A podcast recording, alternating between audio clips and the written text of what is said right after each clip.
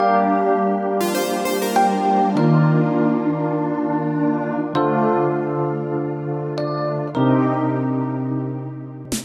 everybody, welcome to On the Circuit. We're live at Fearless Investing Summit 2023, and I am excited to introduce my next guest, Doug Fritz, co founder and CEO of F2 Strategy. Thanks for having me. Hey, man, I'm excited to talk with you. Yeah. Uh, we have not done this before. no, it's first You're time. a first timer guest, which is which is always exciting. That's right. Long time listener, first first time guest, first time caller. Is that? What?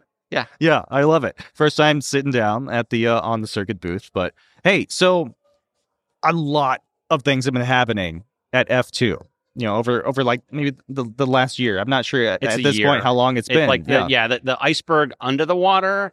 That stuff started like in March of 2022. Like we just get to all see the, the iceberg stuff on top of the waters. That's the kind of what happened starting in June. Yeah, yeah, absolutely. So I want to start with just how you guys are growing and how you have decided to approach your growth strategy and vision a little bit differently than the typical consulting firm. You know, the typical consulting firm is a, a very slow organic growth. You you add on consultant by consultant, and it's it's really just uh, extremely people based business because it's a services business. Yeah. But you guys are growing with a VC partner. So tell me about that. Yeah. So, um, a lot to unpack there. I think that, uh, so I think the- Maybe the, too big of a question for a no, mini it's episode. A great question. it's a great question. No, so um, I I will scoot back significantly to like four years ago because what we were doing originally at F two was really a very common model of hey, I'm a person who knows stuff. I'm a person who knows people. I have a consulting background. I can leave corporate America and go do something cool in the consulting world and kind of own my own space, entrepreneurial. That's very much resonant with what happens in breakaway advisors or people that start advisory businesses. And I grew up in the wealth management space. This is my it's my jam, right? So, um, and and that was similar. The the the, the consulting business is feast and famine. You get a project, you get paid, and then you're either doing the work, which means you're not talking to new people about new work, um, or you're out there selling. And so it's just a lumpy cycle. And so lumpy cycle, lumpy cycle. Um, and we started really thinking about could you change the cycle to smooth out the revenue so that you can um, create more of a, a retainer based consulting business. And I, you know, we have we have phenom like I have so many great friends and contacts in this space. Like nothing would be possible without my friends and just supporters of the business. But the input came in like, you know, yeah, we could actually see this thing like a lot of firms don't have CTOs. You are a former CTO. What if there was this outsourced CTO thing that you could provide as a service? And it was a certain number of hours, certain number of dollars. We kind of worked on it for about a year. But my God, that was like four years ago. We built, we actually trademarked it called Octo, Yes. outsourced Yeah. CTO. Yeah. And that just changed everything because then you knew you had a steady set of revenue coming in. Uh, you had a set of services that we could get better and better and better at doing, refine how much value we got. So every dollar that clients would spend year after year on our services, we got better and better and better. We would hire experts, and the experts would be, you know, nuanced, and to be a performance reporting experts and digital experts and data experts and CRM experts now. And so um, we can drive more value out of the same cost for clients, and that just took off like crazy. And so that that coincided with the ramp up of the RIA growth focus on technology. It's sort of like a solution came to market right about the time when fast growing, scale ready. Hey, we got to invest in technology to keep this aggregated house afloat, house afloat, boat afloat, whatever. Um, and uh, it, it coincided with the market, I think, really, really well. Um, and so that was that that led to the revenue stream. The the lead in into PE investment for us was um, uh, not revenue. Like we were fine. We were growing. We were doubling our. Uh, we were doubling as a business every year. We actually quadrupled like 2021. Um, uh, so it wasn't about that. It was more about um, me as a. If you look at my background, like a bank based executive, CTO. I knew technology to get projects done. I knew strategy, how to kind of design things that technology and people and client experiences all work together. Um, well, I didn't know how to scale a business. You know, even with Seb as our chairman, uh, Seb Dovey, phen- like the the biggest impact to F2 writ large. Um, uh, but that that scaling a business, I knew I needed someone else to come in and help me with that. And so um, having we looked at opportunities, we said, you know, someone that can come in and invest in us, really take a, a, a ownership stake in F2, keep me as the CEO, and then just wrap us in all the support and services and things that we need, including additional capital to invest in growth before we have it or acquire other firms, which is what ultimately resulted in in in June was we got acquired and then acquired Oakbrook. Uh, Craig Cook was the founder, co-founder of Oakbrook. I've known Craig for 17 years or something, um, and he just got to a stage in his life where he was looking to do something else, and it was a natural fit. Like Craig could go off and retire, monetize his, his business, and his team and my team now have come together to create like a a phenomenal strategy delivery like powerhouse in the space. Yeah. Now, with that Oakbrook uh, uh, acquisition, did that scale your existing services? Did it add new capabilities for you guys? How did that reframe So F2? Oh my gosh. So uh I, I I would love to sit here on the podcast and say like I knew it all before the acquisition, but I have been way more impressed with the quality of the people that that Craig had put under Oakbrook than when when I actually bought. So um it we added uh first off we added a, the the depth of the systems implementation and like software configuration implementation services that Oakbrook had with some of the largest wealth managers in the country. So now I got them as clients, but I also got this depth where they can put in place like 20, 30, 40 people to go do multiple year transformation, technology transformation projects, which now puts me on scale with like much bigger consulting firms. Um, they also had depth in workflow uh, documentation, like how to design the optimal client experience that we didn't really have as much. Um, they have a software that's built in Decisions and Appian. It's a workflow automation software. So now I have two Wow. in has software. Like that's what we have now. We're, we're going to figure out how to add on and do more with that. You know, I, I shudder to say, but we're kind of going to, you know, be like a tech company. I'm sure we're going to be a tech company, but we're like a tech company in a lot of ways. Um, family office services. So we we we work with multifamily offices, a ton of them, but they have actually um, we now have uh, this single family office approach to like combine not just the investments in the that side of the both sides of the balance sheet, the entire family office servicing capabilities. We have that in house as well now. So it really rounded us out significantly. Um, and uh, it sets us up for a lot of cool things in the future. So one of the other one of the cool things I know you guys are doing now, not in the future, but you've got this um, executive in residence program, I think, right? So so I met um, one of your executives in residence, uh, Jackie Stanton. We talked at Future Proof this year. I interviewed her, but I I would love to understand from you how did this idea come about? What is the executive in residence program, and and ultimately, how's that benefit the firms that you guys work with? I mean, because that's really what it's about. It's like you guys added this on because you saw an opportunity to help these people, but also that's going to transform Yeah. your it's clients. A good, the, the good guiding ethos is anybody that has starts a business like you need to have some guiding foundational like beliefs and like philosophies and and one of ours is just where there's untapped value to do more for the industry especially in technology where people aren't as good at technology as a small number of people we try to hire as many of those people as possible um, but uh, let's just make sure that we can get as much of that value out into the world as possible and help people connect with good decisions and good outcomes so um, that was the guiding ethos for uh, the executive residence program. Two things kind of came together at the same time.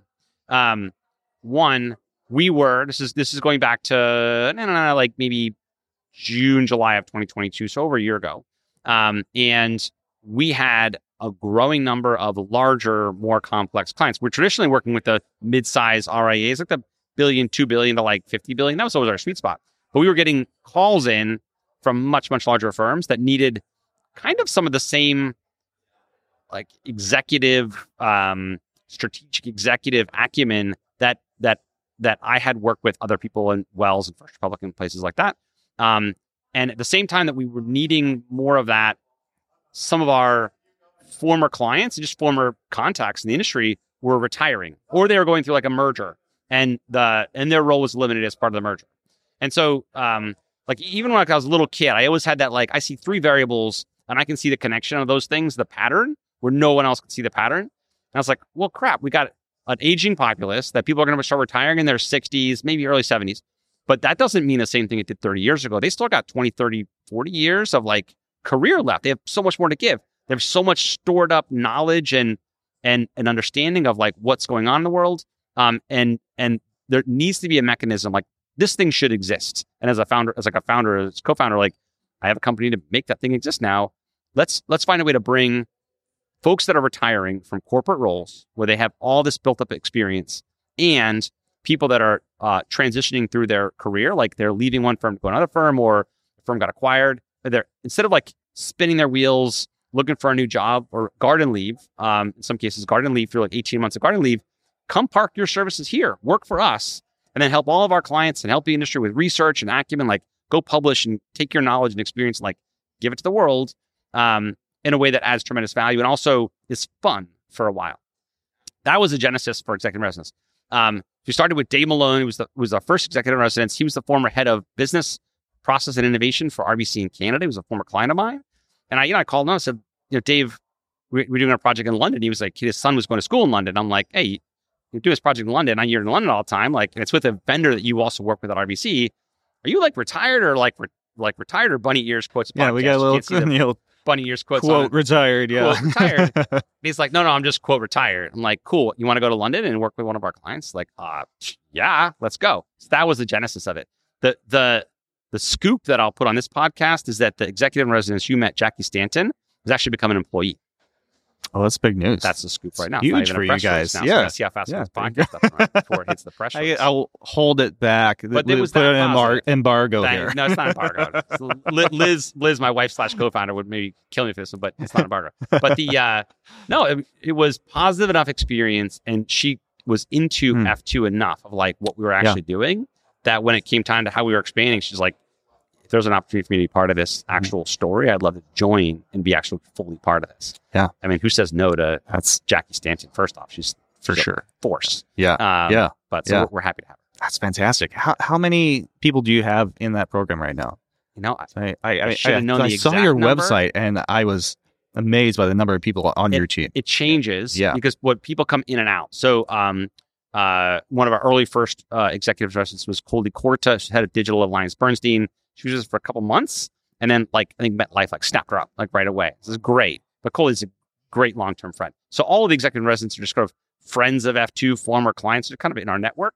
And it becomes this platform for many people ultimately to plug into and they get access to our research they get speaking opportunities like we take our own marketing machine our marketing engine and turn around give them a microphone and say tell us what you know what in 30 years of your career like what should the world know about fill in the blank stuff and that's just hopefully people find benefit in it because we're trying to be relevant and valuable and spread the knowledge Yeah. Are there? I, I'm gonna hard pivot away from F two Hard here. We're yeah. gonna talk industry wide. So go macro all of a sudden. Any tech trends that have you really excited right now? Yeah. Um. So, the most nerdy thing I could possibly say, I'm going to say right now, which is like data is kind of sexy. like Data is data was sexy. the thing that I couldn't, like, I could put in front of a client even three years ago. And here's twenty million dollars for the technology projects you need to do over the next five years to be scalable to acquire what you need to do, right? Um, and they're like, yes on performance, yes on CRM, yes on digital. Yeah, this data thing, I just don't get it. Like this seems like a patter. Like you're just kind of padding the the F two, you know, account here, uh, and they would reject on data. I don't get that anymore. I mean, it is it is foundational to the the innovation. It's foundational to addressing the um, accelerated pace of client expectations and innovation. If you don't have your data organized, like you're kind of you don't have a hope of scaling long term. Next ten years, you don't have hope. So now it's you know data's kind of sexy and cool, and and we love it because it's a huge chunk of what we do at F2 is build data architectures for clients. Um, but it's a trend that we're happy is here. We, we you hear about AI all the time. Like you're going to get AI. What's going on with the AI? And like guys here, like Catchlight's here at, at Fearless, um, it works. I mean, our clients are using it. The stuff works. I actually invest, invested in Bento engine last year, like because I can see tangible value. But beyond a few of those like tangible value tools, writ large as a concept, AI doesn't have a lot of inherent value in the short term. The biggest value we see from AI is that people that are going to do AI projects are going to get their data right. And then AI may work or not, but they're going to have a foundation of data that's going to help them long term. Yeah. Yeah. And then AI can come into play by having that large data set to be trained on and be useful to a specific company and not just, hey, go to chat GPT and use the internet of data, but it's like use your data. Yes.